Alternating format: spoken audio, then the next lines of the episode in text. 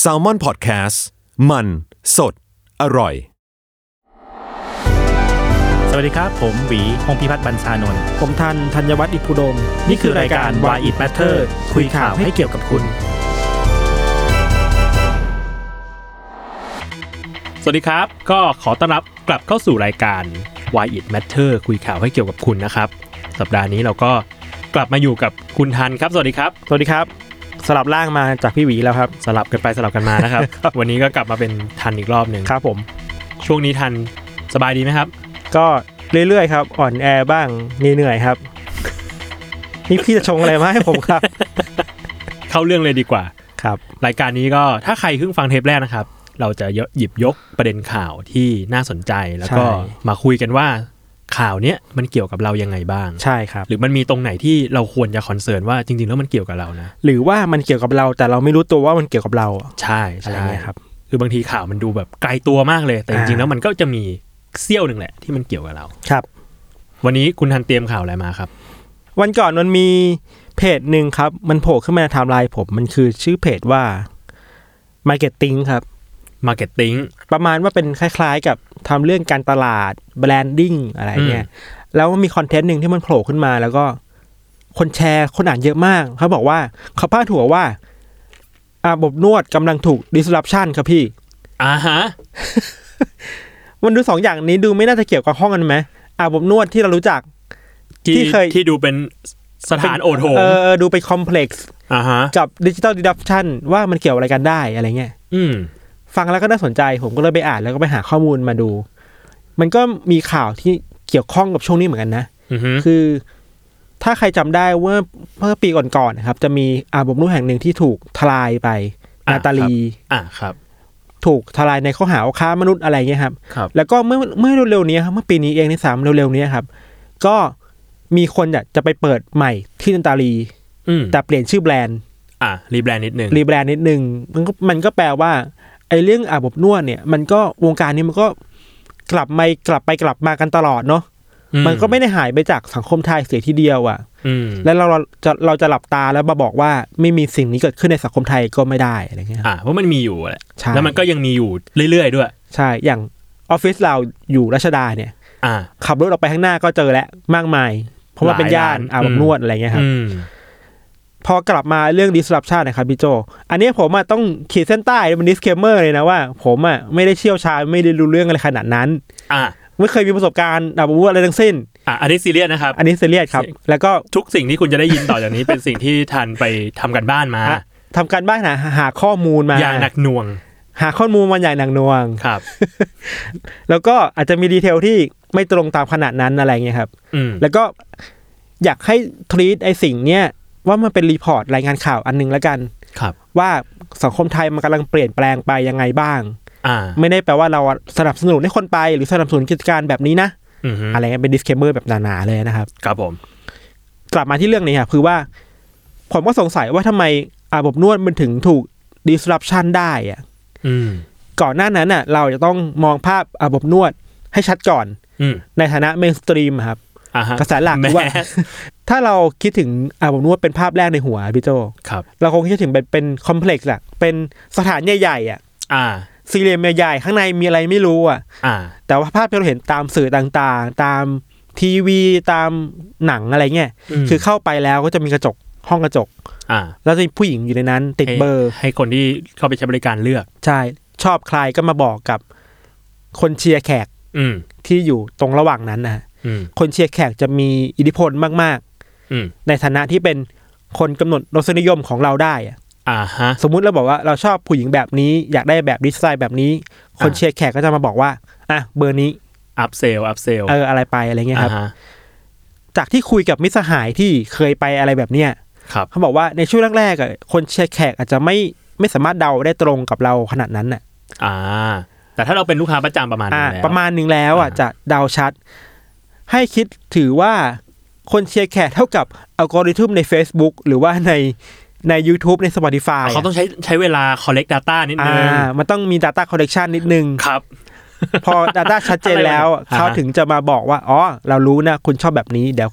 เราแนะนำให้ตรงที่ต้องการละกัน อ่าฮะ เพราะฉะนั้นอยากจะบอกคีย์แม่สำคัญคือคนนี้แหละ อืม เสร็จแล้วพอชอบใจใคร อยากได้ใครชอบแบบไหนเขาจะพาไป อืม แล้วก็ไปทำธุรกิจกันต่อ ครับ อะไรเงี้ยครับ อันนี้คืออ่ะผมรู้แบบเป็นเมนสตรีมเนาะแบบกระแสหลัก แต่ว่าไอสิ่งเหล่านี้อะพี่ อืม สถานที่แบบนี้ธุรกิจแบบนี้อะในช่วงหลังมามันเริ่มลดน้อยลงเรื่อยๆครับ อ่าฮะ ถึงแม้เราจะเห็นภาพว่าถ้าเดินไปทางรัชดาขับรถผ่านไปแถวแบบเพชรบุรีตัดใหม่ อืม เราจะเห็นแบบสถานบริการนี้เยอะมาก อืม แต่จริง ๆ แล้วมันปิดตัวเยอะเหมือนกัน มันเริ่มธุรกิจมันเริ่มหดตัวลง แล้วหดตัว นะ ลงไม่ใช่ขาขึ้นแล้วมันคือขาลงเรื่อยๆแล้ว อ่าฮะ โอเคแหละปัจจัยแรกมันคือเศรษฐกิจ เพราะว่าการการลงทุนกับธุรกิจแบบเนี้ยครับ มันต้องมีค่าสถานที่เยอะมาก อืม แล้วคิดว่าในความเป็นจริงแล้วมันต้องมีรับลมคมในอะไรบางอย่าง ในการใช้จ่ายอะไรเงี้ยอีกเยอะแยะมากมายเพราะฉะนั้นมันคือการลงทุนที่สูงมาก อืม มันเลยทำให้ธุรกิจหน้าใหม่ ๆ มันเข้ามาไม่ได้ อ่าก็จะมีแต่หน้าเดิมๆ ใช่ เพราะว่าต้นทุนมันสูง ใช่อันนี่คือปัจจัยแรกสองเนี่ยคือ disruption เนี่ยเราจะพูดถึงครับพี่โจ ครับ disruption ในฐานะนี้นะ อื มันคือการที่ธุรกิจอาบอบนวด มันโดนโซเชียลมีเดียเข้ามาเปลี่ยนแปลงอะ อ่าฮ และท้าทายทำให้คนไม่ไปสถานบริการเหล่านี้แล้วอะ อืม บางคนนะอาจจะไม่ อืม ไปแล้วอาจจะเลือกวิธีอื่นนะครับ อืม อันพูดพูดอย่างเนี้ยจะดูเห็นภาพยากเนาะเดี๋ยวผม เออ ยกตัวอย่างมาให้ดูครับพี่ อ่ะมันยังไงบ้าง อันเนี้ยครับ ผมก็ไปเข้าจอยกลุ่มอันหนึงมาครับ ครับผม ในฐานะหาข้อมูลเพื่อมารายงานข่าวเขาเรียกว่าเป็นกลุ่มลับอะพี่โจ อ่าก ลุ่มไลน์ลับอะ รูปลาย กรุ๊ปไลน์แต่ว่ามันไม่ใช่จะพูดว่าเป็นกรุ๊ปไลน์ก็ไม่เชิงอ่ะ มันคือแอคเคาท์อันหนึงอ่ะ เหมือนกับว่าเราจะเปิดร้านค้าออนไลน์อ่ะขายของออนไลน์ มันจะมีออฟฟิเชียลไลน์ของตัวเองอ่ะ อ่ะมันก็คือ Official Line ป่ะ อ่าใช่ ไหม มันออฟฟิเชียลไลน์แหละ ที่มันจะมีออโต้บอทมันจะมีข้อความอัตโนมัติมาตอบรับกับคนอ่านได้อ่ะ อ่าฮะ ซึ่งพอเข้าไปแล้วมันเจออะไร คำแรกที่ ผมเข้าไปอ่ะ จะแบบยินดีต้อนรับ เรามีลิสต์ของคนเหล่านี้อยู่ไปกดดูได้ในโน้ตนะ มีคัท อ่าฮะ มีแคตตาล็อกอยู่อะไรเงี้ยพอผ่านไปสักประมาณสิบนาทีอะพี่เขาเริ่มยิงข้อมูลมาฮะมาหาผมเยอะขึ้นเรื่อยๆอ่ะ ซึ่งก็คือเป็นข้อมูลของคนในสังกัดว่าอ ค ย่าน ในสังกัดของอันนี้อ่ะ อ่า อาจจะต้องมองว่า เมื่อก่อนที่เราบอกว่าไม่คิดว่ามันมีนายหน้า อืม ที่มันมีคนกลางที่มันมีคนเชียร์แขกครับ อืม คนเชียร์แขกเหล่านั้นเน่ะเขาก็เปลี่ยนตัวเองอ่ะ มันอยู่ในออนไลน์แล้วอ่ะ แล้วก็มี เพื่อ แชท ทำหบน้าที่ อท แบบ ใน นี้ ที่สุด ใช่ อืม เพื่ออาจจะสร้างทีมเดฟหรือทำสร้างทีมอะไรไม่รู้แหละ ที่ทำให้สร้างแชทบอทมาคุยคนได้อะ เชียร์นี่มันจริงจังกว่าที่คิด มันเปิดโลกผมมากเลยอะ อ่าฮะ อันนี้แค่อันแรกครับพี่ พอมีรูปมาเรื่อยๆแล้วครับ ผมก็ไปดูซิว่าองค์ประกอบรูปมันมีอะไรบ้าง ข้อมูลอะไรบ้างอะไรเงี้ย อืม นอกจากมีชื่อนะ เช่น ลูกบัตร อ่ะ แล้วก็โลเคชั่นลาดพร้าว มีโลเคชั่นให้ด้วย ใช่ เช่น อ่ะผมดูล่าสุดเนี่ยเฟอร์บี้เนี่ย สมุดปราการอะไรเงี้ ย เฟอร์บี้ ชื่อนี้จริงเหรอ ใช่ใช่ใช่ชื่อสมมุติแหละ อ่าฮะ หรือว่าน้ำตาลรัชดาอะไรเนี่ย อ่ เขาจะมาเป็นชื่อจริง แล้วพก็ร้อมบโลเคชั่น โลเคชันย่านนี่เขาสังกัดอยู่อะไรเงี้ย อืม ไม่ใช่แค่นั้นพี่ก็จะมีราคาเลทเลทก็ทั่วไปพันห้าสองพันอะไรสามพันแล้วว่าไป เหลือก็เปิดเผย เปิดเผยชัดเจนมากครับ แล้วข้างใต้รูปอ่ะ มันจะมีดีเทลอีกที่แม่งโคตรโหดเลยที่ผมคิดว่านี่แหละ ที่ทำให้อาบบนวดในฐานะธุรกิจมันอยู่ไม่ได้อ่ะ อย่างแรกเลยคือว่ามันมีลิงก์ไปทาง Google Drive อ่าฮะ เพื่อไปดูอัลบั้มรูปของคนนั้นเพิ่มเติมอ่ะ อ่า ไปดูโฟโต้เซตของเขาเพิ่มอ่ะ ซีมอร์เป็นซีมอร์ ใช่ เราจะเห็นว่าโอเคโอเค คนนี้มีแอคชั่นกริยาท่าทางยังไง เห็นหน้าตาชัดเจนมากขึ้น เห็นอะไรมากขึ้นอะไรเงี้ย อ่าฮะ นี่อันแรกพี่ อันที่สองคือว่า มีลิงก์ให้ไปถึงโลเคชันเขาใน Google Map อะ อ่าฮะ GPS อะ อ่า สมมุติว่าน้ำตาลรัชดา ถ้ากดไปโลเคชันปุ๊บอะจะบอกเลยว่าอยู่อพาร์ตเมนต์ไหน เชีย เดือดมากอะคือมันชัดเจนขนาดนี้อะ อืม อพาร์ตส่วนใหญ่ที่ผมลองสเกาต์ดูนะครับโลเคชั่นส่วนใหญ่ที่เขาจะอยู่อะคืออพาร์ตเมนต์หอพักโรงแรมไม่ค่อยมีส่วนส่วนใหญ่เป็นแค่นั้นแหละ ม คอนโดอพาร์ตเมนต์หอพัก อืม ซึ่งแปลว่ามันก็เป็นที่ของเอกชนอะแล้วมัน อื ไม่ ม ใช่ที่ที่ใหญ่แบบที่เราเคยนึกภาพมันเป็นคอมเพล็กซ์แบบยิ่งใหญ่อลังการอะ อ่า มันคือห้องพักห้องหนึ่งอะ แค่นั้น แค่นั้น นอกจากนั้นนอกจากมีรูปภาพมีโลเคชันแล้วอะยังมีลิงก์ที่ไปแอดไลน์หาคนนี้ได้โดยตรงอะเพื่อนัดคุยกันเพื่อนัดเจอกันอะ อ่า ติดต่อรายละเอียดได้ว่าอย่างนั้นเถอะ ใช่ ถ้าเข้าไปอาจจะแบบก็จะชื่นขึ้นโปรไฟล์คนนั้นเลย อืม แล้วก็ถ้าสนใจก็ติดต่อได้เลยอ่ะ เชีย แปลว่าในนั้นน่ะพี่โจมันมีทั้ง Google Drive ไปถึงดูรูป อ่ะ Google Map สถานที่ที่เขาอยู่ อืม มีรีวิวทวิตเตอร์ อืม มี Facebook ที่ของนายหน้า เป็นแบบกรุ๊ปเนี่ยเหรอ ใช่กลุ่ม อ่า ลับใน Facebook เชี้ แล้วก็มีไลน์แล้วมีแชทบอทคือทุกอย่างที่ธุรกิจธุรกิจหนึ่งมันจะต่อสู้กับ disruption ได้อะมันมีหมดทุกอย่างในนี้เลยอ่ะ ครบอีโค มี ซิส ครบ เต็ ม อีโคซิสเต็มของโซเชียลมีเดียของบิสเนส เชี่ย อันหนึ่งที่ควรจะมีอ่ะ เชี้ยเก่งเก่งมาก คือโอเคแหละมันเก่งมากในฐานะ สร้าง business model อืม ที่จะไปถึงลูกค้าแล้วรู้ว่าลูกค้าต้องการข้อมูลแบบไหนอะ อืม ซึ่งสิ่งเหล่านี้ครับ ผมเดาว่าอาบอบนวดที่เป็นคอมเพล็กซ์แบบเดิมอ่ะมันตามไม่ทันนะ อืม มันมาไม่ถึงอ่ะ อืม แล้วผมไม่อ่านบทความเพิ่มเติมใน เข้าใจว่าเป็นคมชาลึกออนไลน์ครับเขาเคย ครับ เขาเคยมีสกู๊ปเกี่ยวกับเรื่องไลฟ์สไตล์คนที่เที่ยวอ่างอบนวดเที่ยวอ่างแหละ อ่า เขาบอกช่วงหลังมาเนี่ย คนรุ่นใหม่อ่ะ ก็ไปเที่ยวอย่างนี้น้อยลงนะ อืม เพราะว่าอายอ่ะ เออ ปัจจัย นึกออกปะ หลักเลยเนาะ นึกออกว่า ไปถึงก็ต้องแบบสมมติมีเจอคนรู้จักก็ต้องแซวป่ะอะไร ใช่ ใช่ไหม หรือไม่ก็ต้องขับรถไปแล้วก็ต้องไปจอดในที่ที่เราไม่อยากให้คนรู้อ่ะ อ่า แต่ไอสิ่งเนี้ยผมคิดว่ามันตอบโจทย์อันนั้น ตอบโจทย์คนที่ไม่อยากให้คนรู้ว่าใครไปใครไปบ้าง อ่า อีก เป็น สิ่งหนึ่งที่มันเปลี่ยนไปครับ อันนี้ อันนี้ผมวิเคราะห์จากข้อมูลนะ มันทำให้เห็นเราเห็นถึงการเปลี่ยนแปลงของเจ้าของธุรกิจแบบเนี้ยครับ อืม เมื่อก่อนเวลาเราพูดถึงธุรกิจอาบอบนวดอ่ะ เจ้าของมันควรจะเป็นเสีย มาเฟีย เป็นมาเฟียภาพลักษณ์แบบใหญ่ ๆ มีอิทธิพลเยอะ ครับ ๆรวยๆใส่เสื้อคอปกลายเสือ อะ พี่นึกภาพบอกว่า ภาพคุณชัดจัง วะ เห็นในหนังไง เป็นแบบนั้นน่ะ แต่พอสังคมมันเปลี่ยนแปลงไปสักสิบปีที่ผ่านมา หรือยี่สิบปีที่ผ่านมาครับ สังคมไทยมันมีเขาเรียกว่าเป็นชนชั้นกลางรุ่นใหม่ขึ้นมา อืม ที่มีกำลังทรัพย์แหละ แต่ยังไปไม่ถึงคนที่มี power แบบนั้นน่ะ อ่ะ คือสมมุติว่าถ้านับเส้นจาก A ไปถึง B อ่ะ A คือคนทั่วไป B คือมาเฟีย อืม คนกลุ่มใหม่อยู่ตรงกลางระหว่าง A กับ B อ่ะ อืม คนเหล่าเนี้ยอาจจะมีกำลังทรัพย์พอสมควรนะ แต่ไม่สามารถดันตัวเองไปถึงคนที่มีอิทธิพลในท้องถิ่น หรือว่ามีคอนเน t ชันขนาดนั้นน่ะ ครับ แล้วก็ไม่มีเงินที่จะเปิดไอเอนเตอร์เทนเมนต์คอมเพล็กซ์ที่มันต้องใช้หลายร้อยล้านน่ะ อ่า ต้องมีสถานที่มันต้อง ใช่ มีแบบอ่าค่าน้ำค่าไฟ ใช่ อะไรเยอะแยะ แต่เมื่อถึงยุคนี้ครับเมื่อในยุคที่คนมีเครื่องไม้เครื่องมือในตัวเองเยอะมากอะ อืม มีโซเชียลมีเดียในมือมีทวิตเตอร์มี Facebook มี Google Drive มีมากมายมีไลน์อะไรเงี้ยครับ อืม ของเหล่านี้มันก็ empower ชนชั้นกลางชุดใหม่นี้เหมือนกันนะ ในการสร้างธุรกิจของตัวเองอะ ซึ่งส่วนมากมันก็ไม่ใช้ฟรีก็ใช้แบบเป็น subscription ซึ่ง ใช่ ราคาไม่ได้แพงะ ลงทุนน้อยมาก ครับ อาจจะต้องลงทุนกับแค่สถานที่ที่ให้ผู้หญิงเหล่านั้นที่ให้บริการนะครับไปอาศัยอยู่ ซึ่งมันก็ไม่ได้แพงมากเท่ากับสร้างตึกขึ้นมาตึกหนึ่งเป็นอาบอบ ใช่ นวดเนาะ ใช่เราไม่ต้องดีลกับมาเฟียขนาดนั้นน่ะ อื เราสามารถเปิดห้องนี้ลับๆในอพาร์ตเมนต์ก็ได้อะ อ่า เชี่ย มันเปิดโลกผมมากเลยนะข้อมูลแบบเนี้ย คือเหมือนแบบ เรียกว่าไงดี ฟังแล้วมันรู้สึกเป็นแบบเหมือนคุณเป็นสตาร์ทอัพอะ เออ ถ้าเว้นเรื่องเรื่องเฮียเรื่องแบบเป็นธุรกิจสีเทาสีดำอะไรนะ อ่า เออ มันคือแบบมันคือ Airbnb ของอ่างของธุรกิจอ่างอะ ใช่ แล้วมันคือการ localize อะ อ่า มันคือการ การท้าทายอำนาจของศูนย์กลาง รัชดา ศูนย์กลางเพิบุรีตัดใหม่ ศูนย์กลางศรีอยุธยา มันไม่ได้ยุขึ้นอยู่กับสถานที่อีกต่อไปแล้วอะ ผมคิดว่าอาจจะจำเป็นอยู่ คือ อ่า ว่ามันอาจจะไม่ขึ้นกับสถานที่ใหญ่ๆ ย่านใหญ่ อ่า ๆครับ เรียบด่วนอะไรเงี้ยเวลาพูดถึงพื้นที่เทาๆอ่ะ อืมอืม แบบ อืม พวกร้านนวดอะไรเยอะๆอะอยู่แถวนั้นเยอะอะแต่ไอ้บริการ แถวบ้านผมทั้งนั้น นั่นแหละครับ ใก แต่ ล้ พอ บ้านจัง พอมันเป็นเราเข้าไลฟ์แบบนี้แล้วอ่ะ มันอาจจะยิ่งใกล้บ้านเราไปใหญ่ก็ได้นะพี่โจ อืมอืม มันอาจจะอยู่หน้าโรงเรียนของลูกเรา อาจจะอยู่แบบข้างหลังตลาดบ้านเรา ซึ่งมันน่ากลัวตรงนั้นแหละ ใช่แล้ว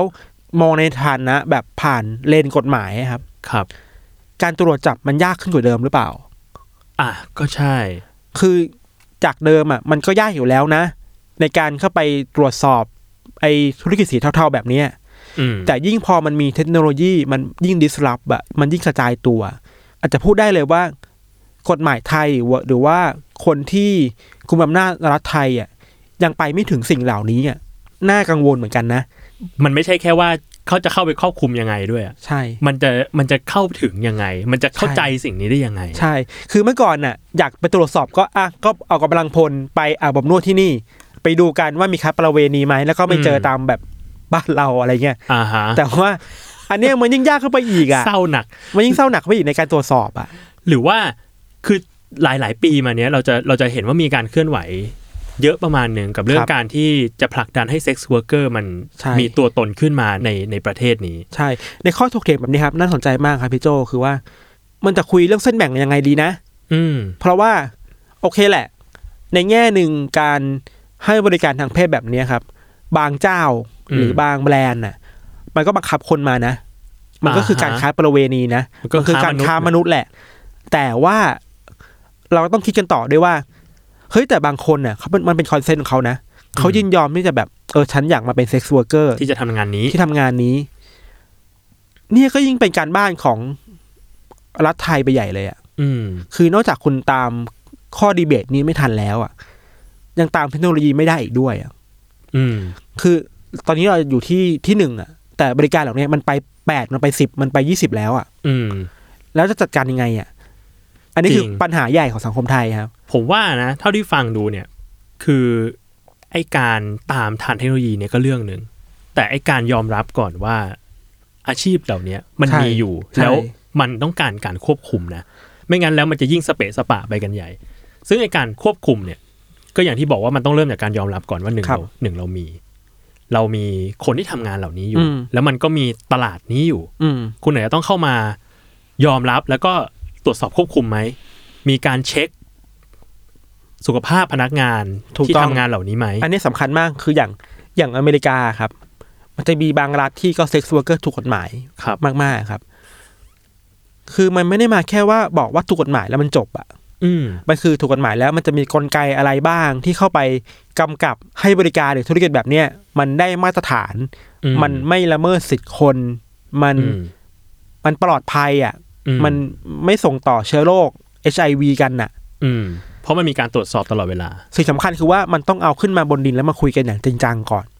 ว่ามันมีสิ่งเหล่านี้ และคุณอยากให้มันอยู่ตรงไหนของสังคมไทย อืม แต่ไม่ใช่ว่า ไปตรวจเอารู้แล้วบอกว่านี่ไม่มีการค้าบริการทางเพศ ไม่มีเลยครับ มันไม่ใช่อ่ะ คนก็แบบมังเอกสิ แกนหลักของเรื่องนี้ครับพี่โจคือว่า